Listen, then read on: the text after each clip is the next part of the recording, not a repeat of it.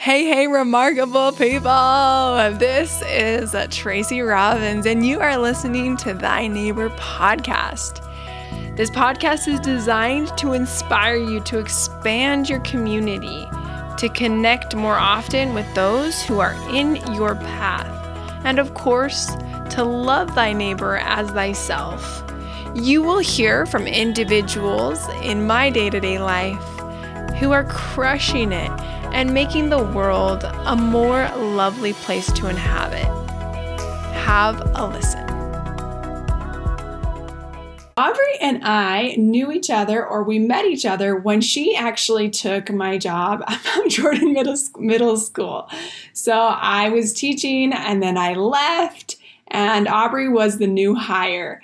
And so I, before I left for California, she came over and I gave her some of the things that I had from teaching. And that's when we met. And then I came back to Mount Jordan Middle School after that year. And Aubrey and I became content partners and we both taught world civilizations at Mount Jordan Middle School. And Aubrey is the bomb. She's an extremely likable person. She is very talented at connecting with her students. And of course, she is highly intelligent and she has so many good ideas. So I'm so excited for her to share her wisdom about teaching and business school that she's been doing together at the same time. People, how do people do these things? But Aubrey does it. So, Aubrey, start us off today and tell us how you got into teaching and then business school.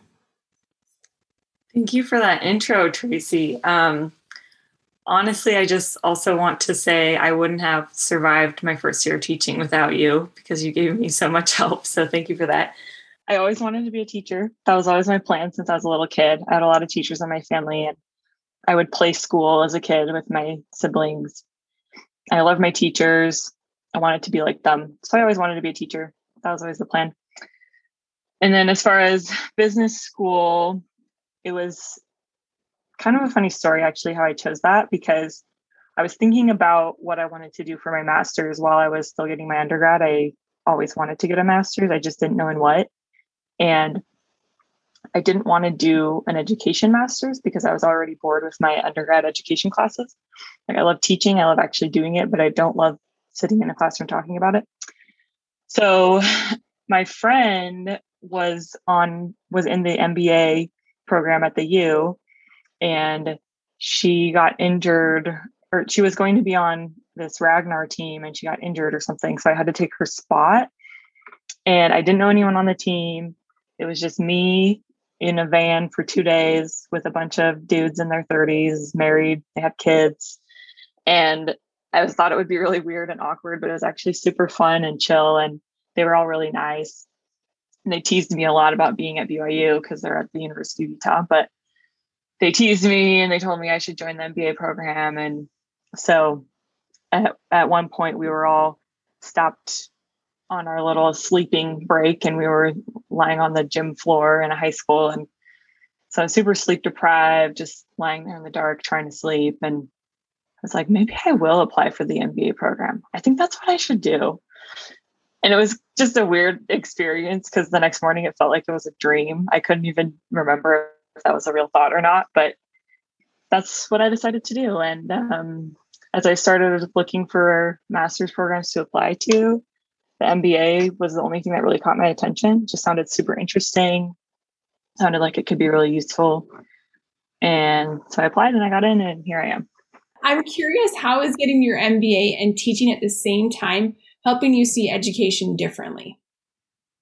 There are a few things I've thought about pretty often as I've been going through the program. And one of them is efficiency because that's a huge topic in business. So we have, uh, for example, we have an operations management class, and you talk about the production processes and finding bottlenecks in your production process and figuring out how to make things run as smoothly as possible so you can make a profit. And this has helped me see education differently because I think there are a lot of bottlenecks and there are a lot of inefficiencies in the administrative side of things and the teaching side of things. Um, like there are a lot of expectations on teachers for our evaluations, for example. And those expectations come from what parents want, comes from school board discussions, they come from the state standards, they come from your administration. And you have to keep track of all of that and you have to figure out what to put your effort into. And it's really overwhelming and confusing. And so one thought I've one thought I've had about education is like, how could we make this more efficient and how could we make this less confusing for people?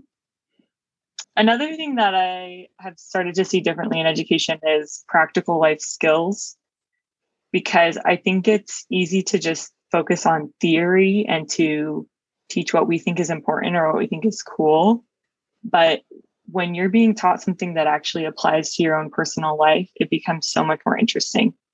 Like in my business classes, I'll be so interested and so engaged because we're talking about things that I buy. We'll be talking about a company that I shop from, or we'll be talking about how to manage finances. And that's something that we have to do on a, on a daily basis. So that's made me see education differently because I want to make things more personally applicable for my students. Another thing is um, data. We talk a lot about using data to inform our decisions in business.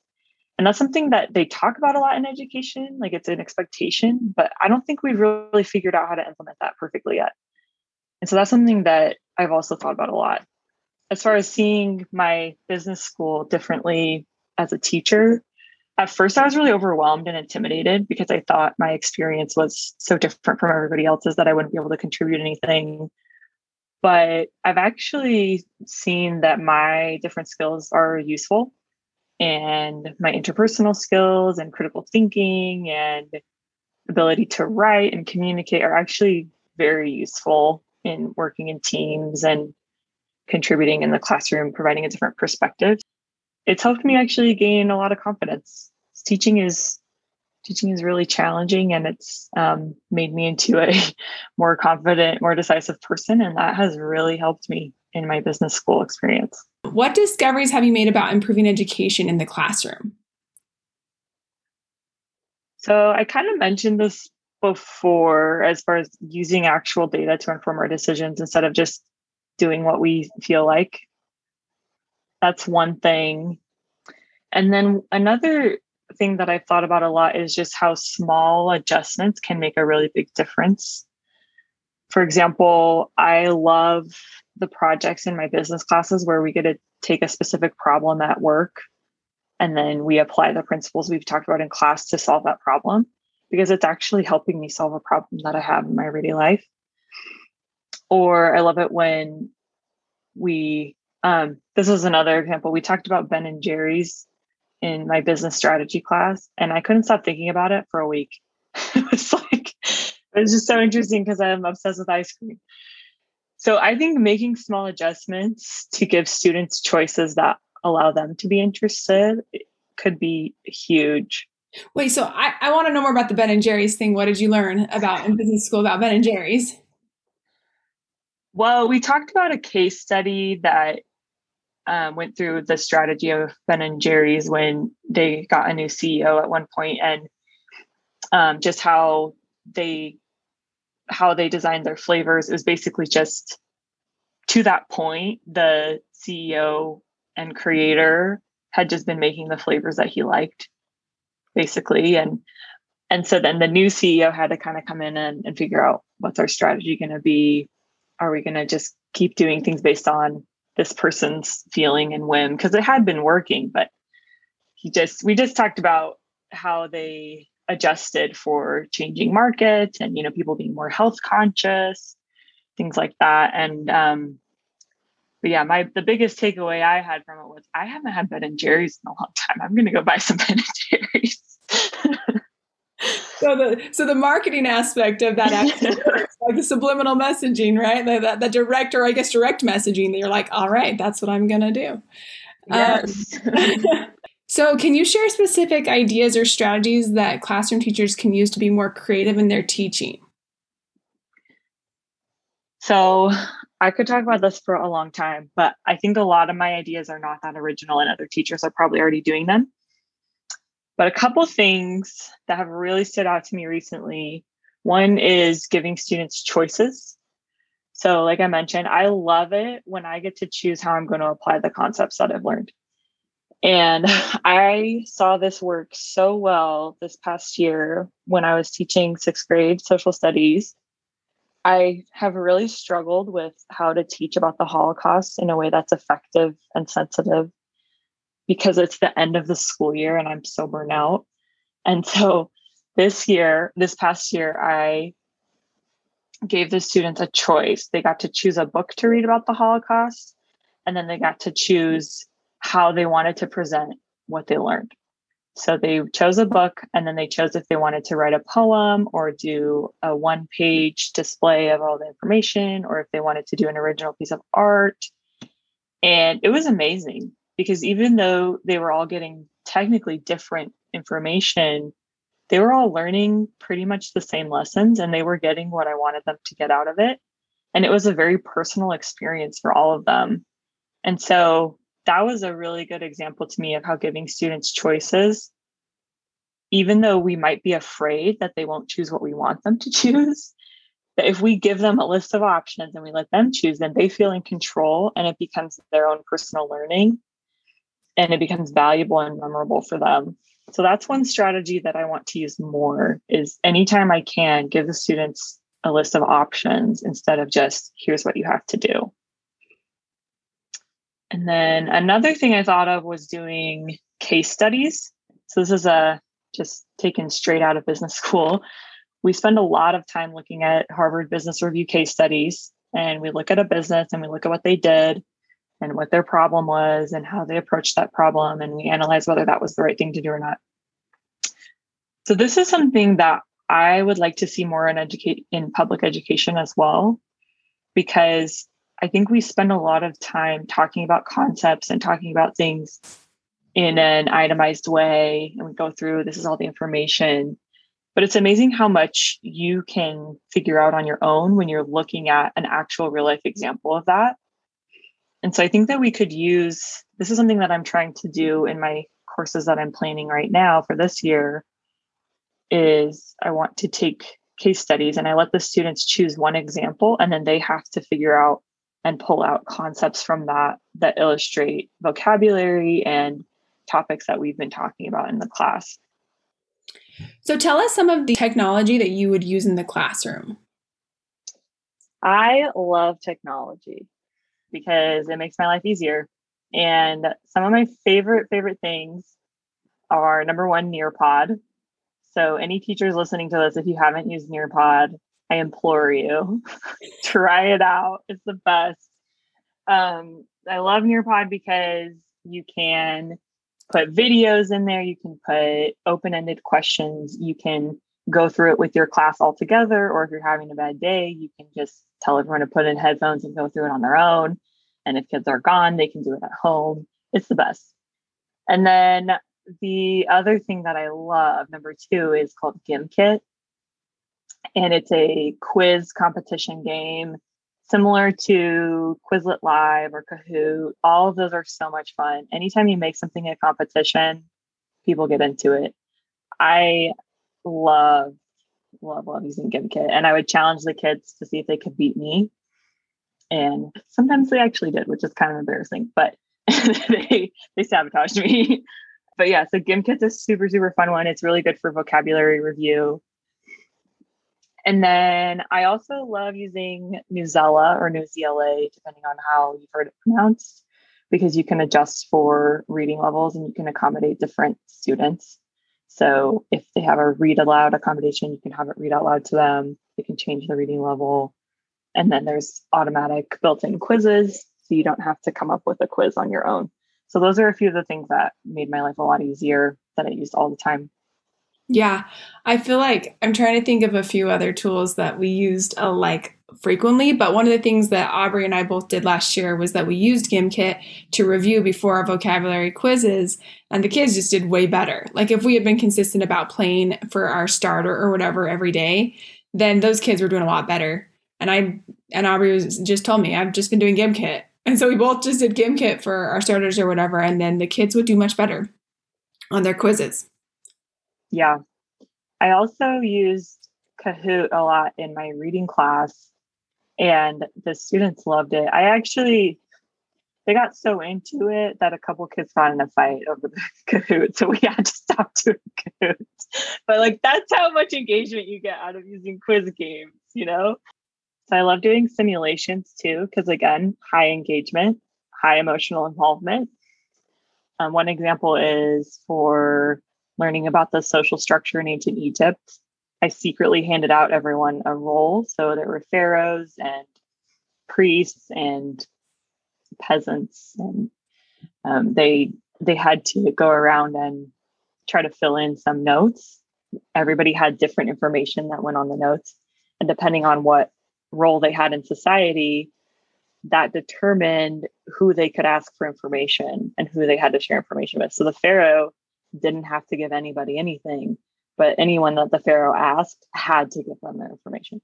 And so they got this real life experience of what it's like to be stuck in that rigid social structure. And some of them get so upset. They're like, no one's telling me anything. And it's like, yeah, because you're a peasant. Sorry. and so I did stuff like that a lot. Oh, the other fun one is communism and capitalism how we just do rock, paper, scissors with candy. Let me tell you, candy, high stakes. it's crazy. but they would play rock, paper, scissors with each other. And if they won, then, you know, they got to keep one of the other person's candies. And in capitalism, they got to keep whatever they earn. And so some kids were really sad because they had nothing, and some had like 10. And then in communism, no matter who won, at the end, I just redistributed to everyone. And it was really interesting to see because some of the kids are like, I like it where everybody's the same. And some of the kids are like, I don't care if I got nothing, at least I had the chance to get more. right. But it just it just made it a lot more fun. I love simulations. Will you tell them about what we did, not this year, but the year before for the Columbian Exchange? Ah yes. Okay, one example of doing rotations and stations was for the Columbian Exchange. So we got a bunch of different food items that in some way are connected to the Columbian Exchange. And then we set them in bowls around the classroom. So there was like chocolate chips and oranges and wheat crackers and corn chips. And they had to go around and fill in information on their notes about where that food item came from, whether it was from the old world or the new world. And a lot of them were surprised by the things they didn't realize where they came from. And they also got to have food. So they were super excited about it. Super thrilled. I'm trying to think of, I feel like there was another thing that became, oh, the Olympics.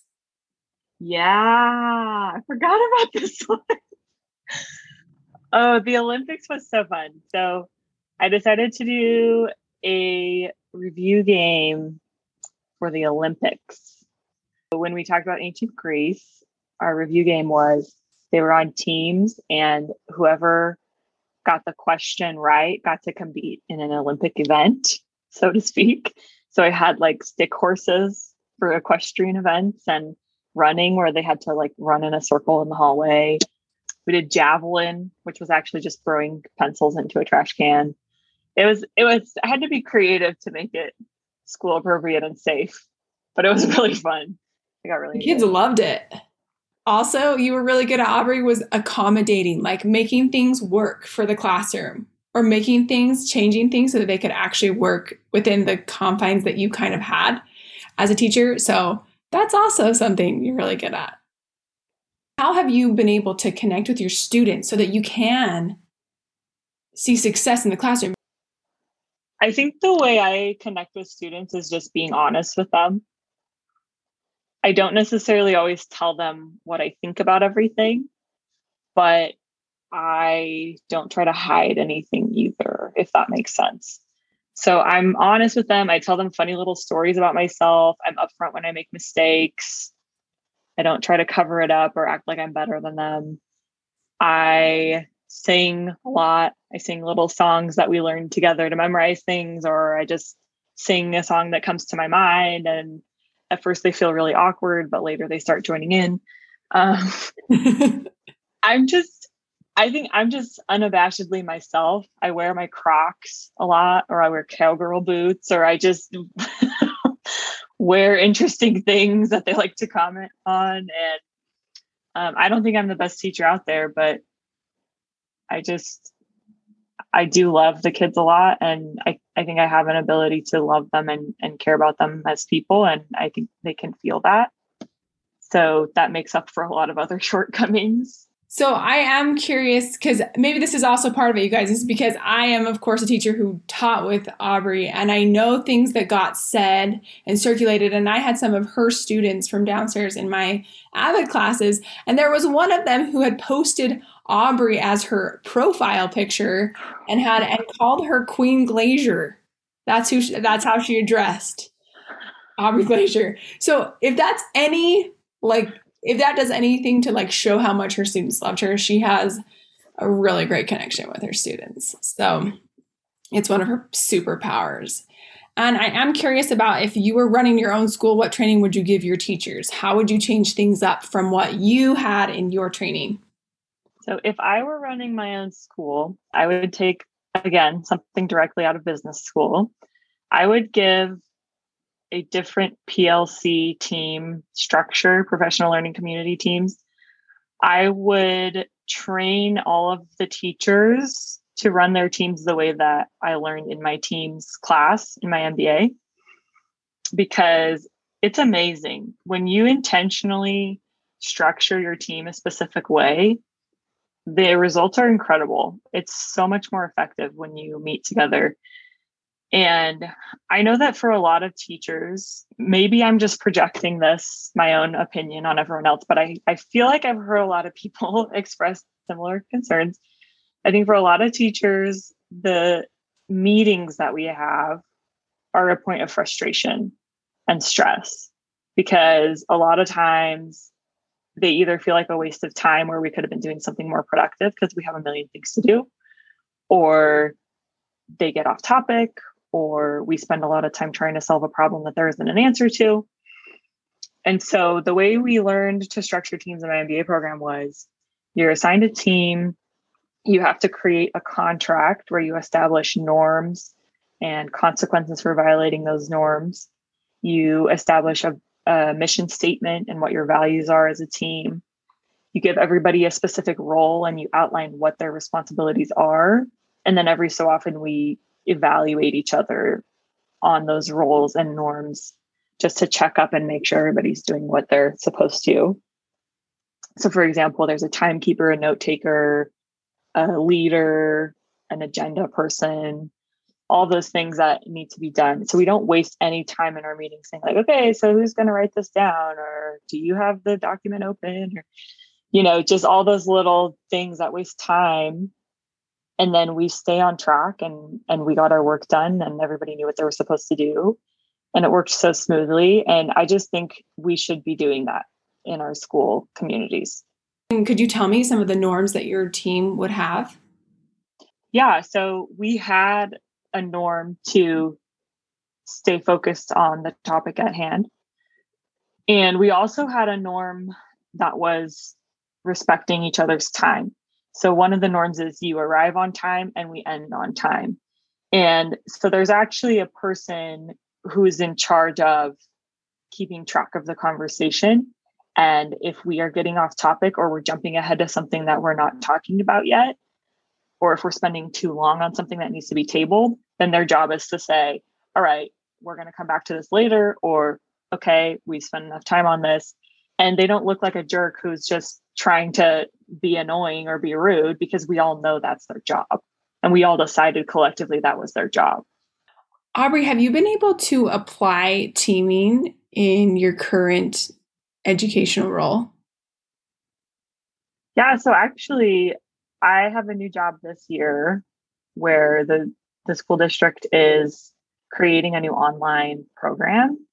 And so everything we're doing is new and I'm on the high school team. And so we are doing a ton of problem solving, figuring out how we want to do things, establishing precedents. And at the very beginning, I was like, there's no way I'm going to be able to sit through a bunch of meetings with all of these awesome people and just have us be wondering where are we going with this? What are we trying to accomplish? Like i'm going to lose my mind if we if we spend all our time not having like a clear focus clear goal clear rules. And so i said in our first meeting i said okay everyone i had this class about teams in my mba and this is what we learned would you be open to trying this in our team and everyone was like yes great idea I'm like okay that was easy so we established some roles we spent a good chunk of time discussing what we wanted our expectations to be of each role. And we each chose a role that we thought would fit us best, or we kind of, you know, chose people that we thought would do it well. And it's been great. It has helped our meetings run really smoothly.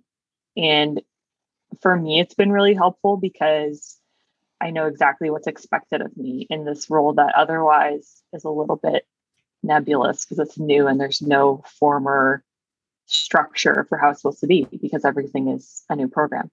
So it's been really helpful and we've all loved it. Okay. That's so great. That would be amazing. I think I think we tried. I feel like there was an effort made to create those norms. Like these are the norms during IPLCs or during whatever, like we would review the norms. I just feel like they weren't obeyed. Yeah. And that's the key with actually, as a team, developing a contract and then having everybody clearly establish what their role is. And you sign the document saying, I agree to do this, and we're all on the same page. When you actually have the team create those norms together, it makes a huge difference. And it's the team creation. Yeah. Yeah, absolutely.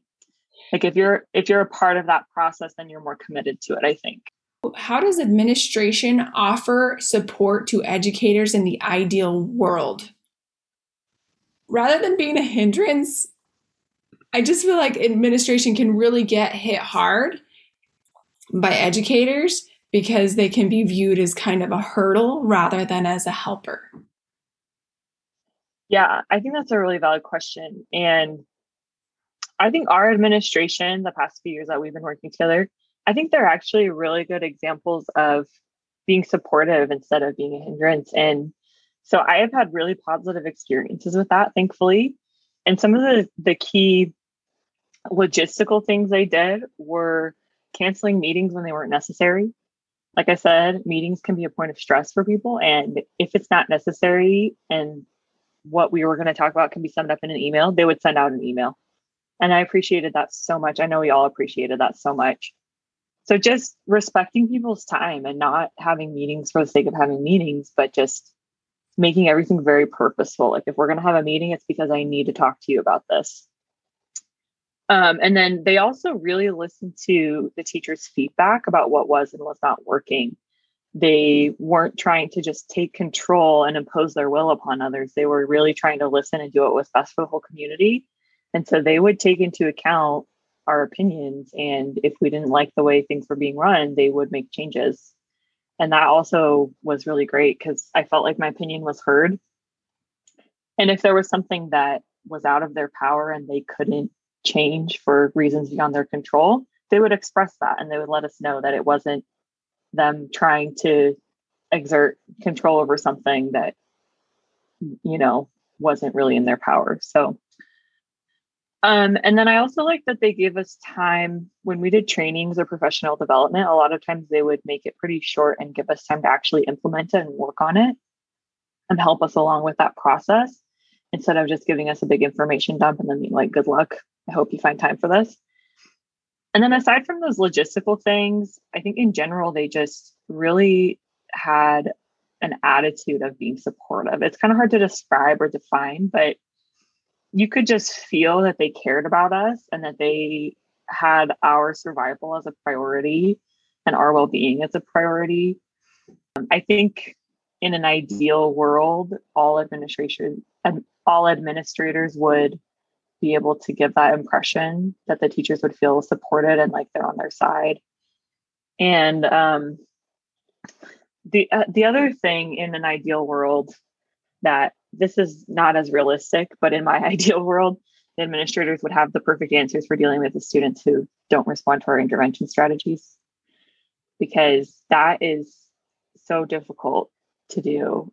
And I think there's a lot of promising research that's going to be leading to some different ways of managing that. But that was, I think that's that's the reason that I would never want to get into administration. So I'm just grateful for them being willing to take on the challenge of, of helping out those students. Yeah, I think that's a really mature attitude is to take on the the perspective of like they don't know exactly what to do with these kids either. Like you're you're struggling and you're confused. Guess what? It's really hard once you like remove the experience that even you have with that child to an administrator who now has to navigate who this kid is and try to have a community have a conversation with them and yet try to create an implemented consequence that's going to be effective for that specific student.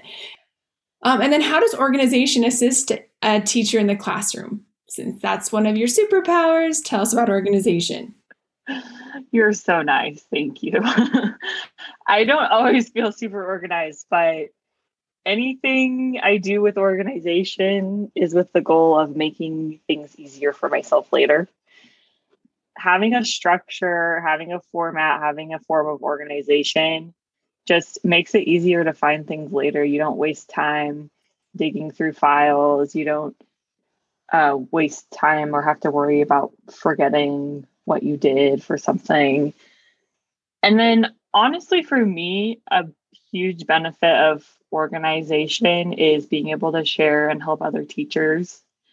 Because, like I said, I would not have survived my first year without the bounteous, plentiful wealth of resources shared with me by other teachers. And it was so nice when a teacher would send me, you know, here's this Google Drive folder and there's a calendar and on that calendar is a link to the the Google Doc for the assignment for that day. It was so beautiful to be able to just take a folder of stuff and make sense of it and use it because that saved my life. It it saved me. I did not have time to come up with that much stuff. I had three different classes I was prepping for and it was such a blessing. And so I want to be able to pay it forward and do that for other teachers as well. And if everything's organized nicely, I don't have to sit down with them and explain everything. I can just send them a link and be like, here's all my stuff. And it makes sense and they can use it. And so it's just a really easy way to make a difference and help other teachers. And then they don't have to waste time creating things that I've already created. Yeah, it's the the team aspect and the and people sharing generosity and education can be so beautiful so, if the world was your oyster, how would formal education look in your ideal world? That is such a big question. And I could say a lot of things about this, but I'm going to narrow it to my one biggest thing, which is people wouldn't expect quite as much of teachers. And that would mean that every student has someone in their household who cares deeply about their education. Because we love these kids so much and we support them so much, but we can't be everything for them. And it makes such a difference when they have someone at home that cares about their education. And the reality is that a lot of them don't have that. And kids need someone to hold them accountable. And I'm not saying that to be critical because I think everybody is this way. Like, who of us is just entirely intrinsically self motivated? Like, we're really not. We, especially when you're growing up and developing, like, you need to know that somebody cares whether you succeed or not. And so, in my perfect world, every kid would have that to motivate them. And it wouldn't be expected that the teachers are that for everyone you can make a difference to a lot of kids, but you you can't be everything for everyone. How have others in education and life helped you grow and expand as a person, business student and educator, and child of God? How have how have others helped you? Like I said, I would not have survived my first year teaching without the support of other people, just giving of their time and materials and expertise and sharing their talents. Same thing in my business classes. We do so much group work, and there's no way I would have gotten through some of those classes without my great teams who had different skills than I do. And so I've learned so much about working with others, asking for help, being honest about your weaknesses, but also being willing to offer your strengths. And one thing that has really stood out to me lately is just seeing people stand up for something that they believe in. Because I've had a lot of experiences where I felt like I couldn't really express myself or felt scared to speak up with a contrarian view. And I've seen others do that, and it's given me courage to do so as well.